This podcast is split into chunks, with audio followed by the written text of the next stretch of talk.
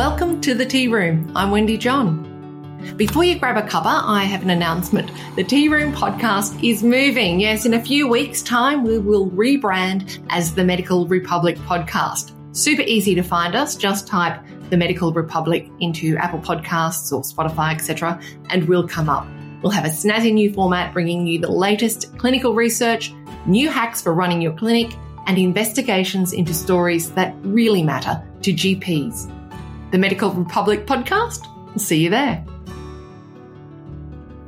Do you have allied health in your general practice clinic?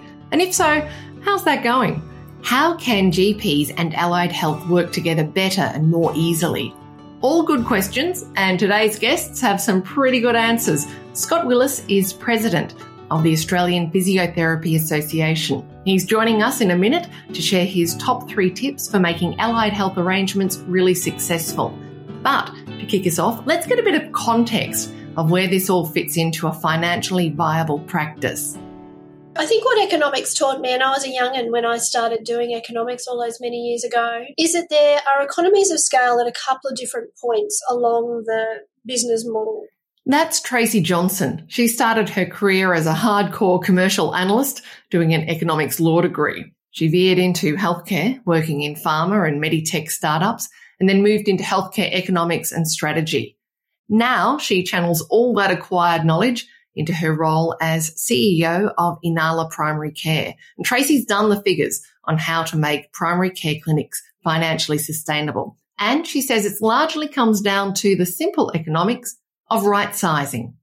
So I think there's a sweet point where if you've only got four to five GPs, you know, there's a business model that can be formed around that because there's a certain staffing mix that, that goes with that and a certain size of buildings. And a lot of most of those quite small practices basically are an avenue for the doctors to use their skill. Tracey says that a practice will be more viable if it maximizes the floor space by hot desking the consult rooms across longer opening hours. She says if you don't have on-site allied health or pathology or pharmacy that you're subleasing to, it could be tough. Given the rents that people are now paying in this sector, it will be incredibly hard for you to survive. So, by using your patient base as a marketing tool for other providers to work with you, absolutely, all of a sudden you've got a much more viable business model. Your next sort of tipping point seems to sit at around 9 to 12 doctors and then again up around 20 doctors. You'll need a much bigger nursing team. If you're going for that really mega scale of doctors, your best bet would be absolutely you must have pathology, absolutely you must have pharmacy, absolutely you must rent out some rooms to allied health and other specialty providers and really do at scale work with a really professional management system, some really slick internal systems because you've just got so many moving parts. There's an economy of scale to be had. Tracey says you'll get, in economic terms, marginal return, marginal revenues simply by adding higher utilisation of the existing floor space. So, if you're running a practice where you've got nine doctors and you've mm. got the capacity to move up to 12 doctors, the way you might do that is by opening from seven o'clock in the morning until seven o'clock at night. You don't actually add on any more rooms, but you make sure that the rooms that are there are utilised across the day. Or if you've got doctors who are working part time and they might work from eight in the morning until two thirty and pick their children up, bring in some allied health or some of those people that might want to use those rooms from three o'clock until seven o'clock. You get more utilisation around those rooms, and generally things come together better for the patients as well. But here's the thing, although this all sounds very fiscally driven, there's a caveat on how to do it well to maximize the patient experience and the practitioner's experience as well. A lot of general practice environments really are renting a room to providers. They don't work as a team, they just work in silos in the same building. They might be perfectly nice to each other at lunchtime and like each other, but they don't truly work as a team. What I'm saying is, we actually need to have more teams of care in general practice but where at the moment the only person that can generate funding in general practice is a doctor, if all of a sudden we had funding for the teams of care that can really care more comprehensively for patients, and nurse practitioners could work to the top of their scope, but under the tutelage of a GP. So for me, what does our future involve? It's about how do we fund and enable teams of care in general practice so that's what I asked Palawa man Scott Willis, National President of the Australian Physiotherapy Association. Scott is a physiotherapist, co-director of a multidisciplinary clinic, and has held numerous board director roles for strategic healthcare advisory councils. I spoke to Scott from his clinic in Burnie on the northwest coast of Tasmania. I'd like to acknowledge our traditional owners of the lands in which we all meet and work and play in. And for me, it's the Palawa people down here in Tasmania. I'm on the northwest coast of Tasmania, and I'd like to acknowledge the traditional owners here and really pay my respects to past elders present and also emerging. And if there's any Indigenous Aboriginal Torres Strait Island people on the podcast today, I'd like to acknowledge them as well. Like Tracey Johnson, Scott Willis is a big advocate for multidisciplinary team based care. But he knows that just bolting on allied health to an existing GP clinic isn't always a mutually rewarding venture.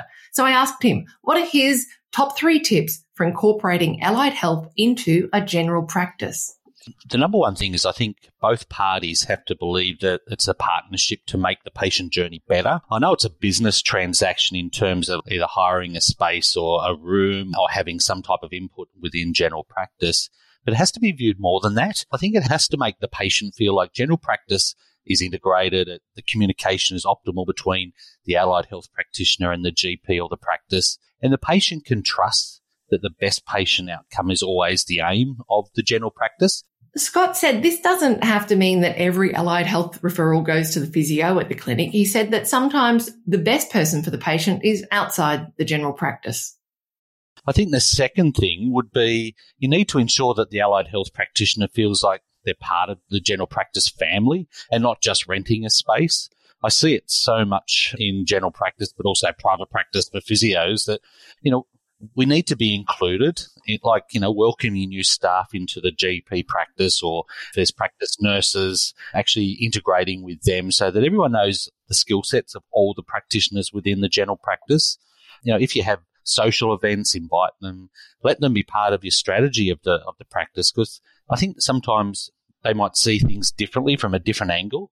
And I think that's the value add to where practice is heading then. You don't have to always take the advice on, but let them be part of that low level at least of the strategy so that all parties then feel part of the practice. And, you know, that's what you get the, the 1% from the allied health practitioner in general practice. Now, that extra 1% effort by each individual that sports coaches say makes all the difference in a game. And perhaps all the difference in a small business. But when things are completely flat strap, how do you carve out time for a strategy workshop? You've actually got to block some time out to do this because it's it's so so important. If you just keep doing the day to day stuff, then there's no vision for the future. There's no vision for the strategy moving forwards. And I think it's one thing that if there's anything for a successful business is actually working on your strategy. So it's always we always talk about not working, you know, in the business. It's, it's working on the business as well. And I think that's so, so important. And, and that's what we do. We probably about half a day to a day or, or two half days a year. We'll set aside where myself and the, and my business partner, but also uh, the rest of the team sit down and say, okay, what else can we do to, uh, you know, to, to assist the patient journey? What's our mantra? What's our, our why? You know, for us, our why for, for my business is our interaction enhances lives because it's not just about the people we see in the clinic, but also how we interact in society as well.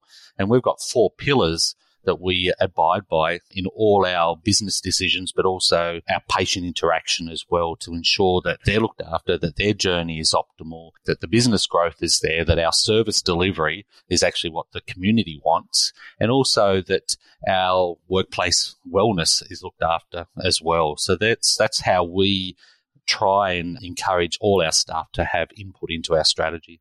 So the top tips so far are ensure that the allied health practitioner feels like they're part of the team and not just a renter of space. And that both parties believe that this business arrangement is essentially a partnership to make the patient journey better. Scott Willis offers one more point to consider when bringing allied health into your general practice. And this one's really, really important. This is probably why I came into general practice is an open door policy in both directions. So GPs, nurses, and also the allied health professionals can always ask questions about their patients in that clinic. I often get knocks on the door for advice, planning, where's the best place to refer a patient to, even just questions on some diagnosis and the um, pathway forward.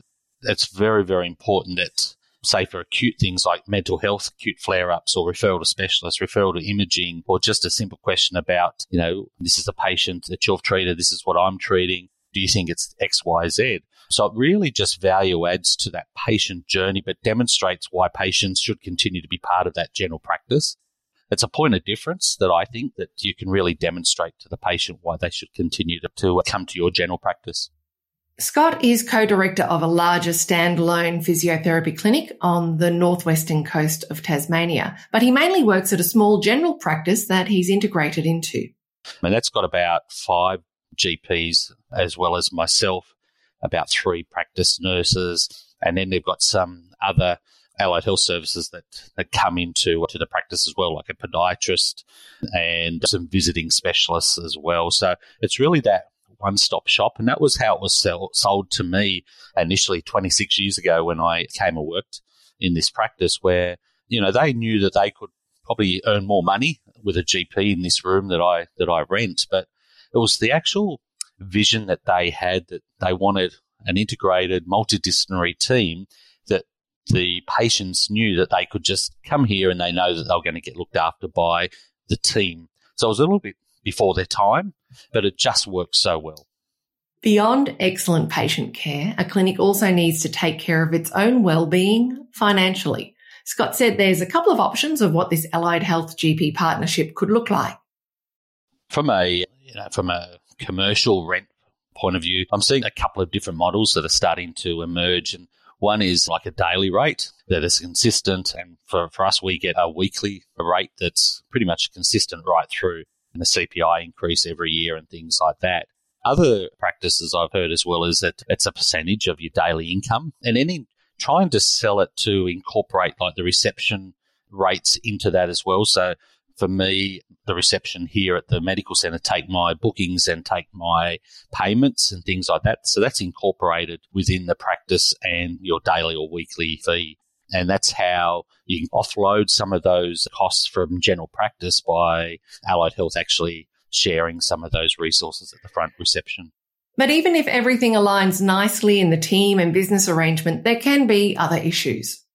I think a lot of patients think that because I'm within the actual practice, that I can have access to their, their notes which me being just a renter of space, I have no access just from a medico legal point of view. That's one of the, the huge issues that I have. And patients just shake their head. They go, why can't you? Like, I want you to. And I said, well, at the moment, it's very, very hard for Allied Health to actually access, but even we can't upload onto my health record. Now, some might say that not being able to upload to my health record in its current form isn't that much of a disadvantage. However, the Federal Health Minister, Mark Butler, has spoken of the need to modernise my health records. The Strengthening Medicare Task Force report also speaks of modernising my health records. What that looks like at this stage is very uncertain. But the ultimate goal would be for all healthcare systems to be able to share data. And that's one real health reform that needs to be addressed urgently is that interoperability between all practitioners, but the ability to upload, but also to to really securely message effectively and efficiently as well. There are some programs out there, but they are hard when the software is not compatible. So mm. it does take a little bit more to to go around, and that's a barrier, I think, for for communication between all practitioners. But between now and when all healthcare professionals can easily exchange data with each other and their patients, what's a GP to do? Um, the government has included Medicare item numbers for case conferencing for GPs and allied health practitioners to actually come together. The, the problem is, is it's really, really difficult to get everyone together at a specific time. And this is where we need to use innovation, but the funding's got to follow that as well. And that's where we spoke earlier about my health record and having access, uploading those types of things but also just that secured messaging between practitioners so crucial. And I think if we can get the funding and get the systems in place, it's going to be more effective to collaborate between GPs and physios as well. And this is where, Scott Willis says, co-location of GPs and allied health can have auxiliary benefits, making collaboration just that little bit easier. You get to know each other, specialty, what language they use, and how they go about getting patients on the right path of care. I've worked with so many different GPs over the years that some like just knock on my door and tell me, some like a three page letter, some will say, give me the, you know, one or two bullet points of what you think that we need to happen with this patient's care. Sometimes you don't need a huge case conferencing. You just need a little bit of a message between practitioners that's secured, that's easy, that's effective, and you need to actually understand each general practitioner you work for, and same with the allied health practitioner as well. That was Scott Willis, National President of the Australian Physiotherapy Association. Earlier on, we heard from Tracey Johnson, health economist and CEO of Inala Primary Care. I'm Wendy John. Thanks for joining me in the tea room. And one quick reminder the tea room is rebranding to the Medical Republic podcast. Super easy to find us. Just type the Medical Republic into Apple Podcasts or Spotify and we'll come up. Thanks again for tuning in.